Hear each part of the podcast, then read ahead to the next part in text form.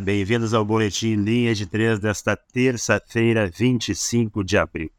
Estamos aqui para comentar os dois jogos que aconteceram na noite desta segunda-feira pelos playoffs da NBA. Confrontos de altíssimo nível e grande intensidade de basquete.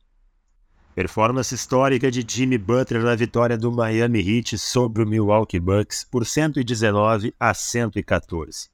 Jimmy Butler marcou 56 pontos e empatou a quarta maior marca da história dos playoffs e se tornou o jogador que mais fez pontos em playoffs na história do Miami Heat, superando LeBron James.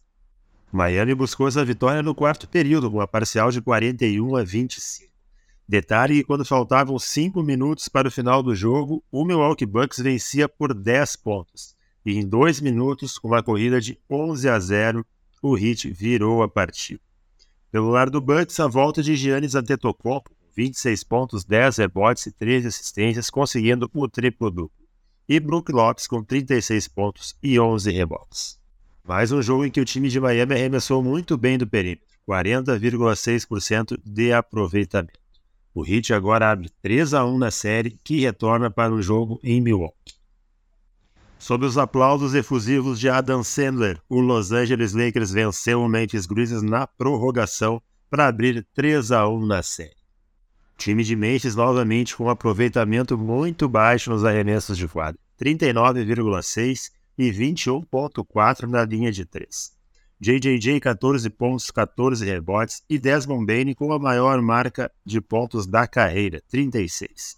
Pelo lado vencedor, Anthony Davis 12 pontos, 11 rebotes e grande performance de LeBron James, 22 pontos e 20 rebotes. Primeira vez na carreira que ele consegue um jogo de 20-20. Isso aos 38 anos. A série agora retorna para o Tennessee com o time de Memphis com as costas na parede. E hoje à noite temos possibilidade de mais três classificados para a próxima rodada de playoffs. Isso porque os três confrontos estão com placar de 3 a 1. Atlanta Hawks contra Boston Celtics, Minnesota Timberwolves contra Denver Nuggets Los Angeles Clippers e Phoenix Suns. Os mandantes e favoritos jogam pela classificação.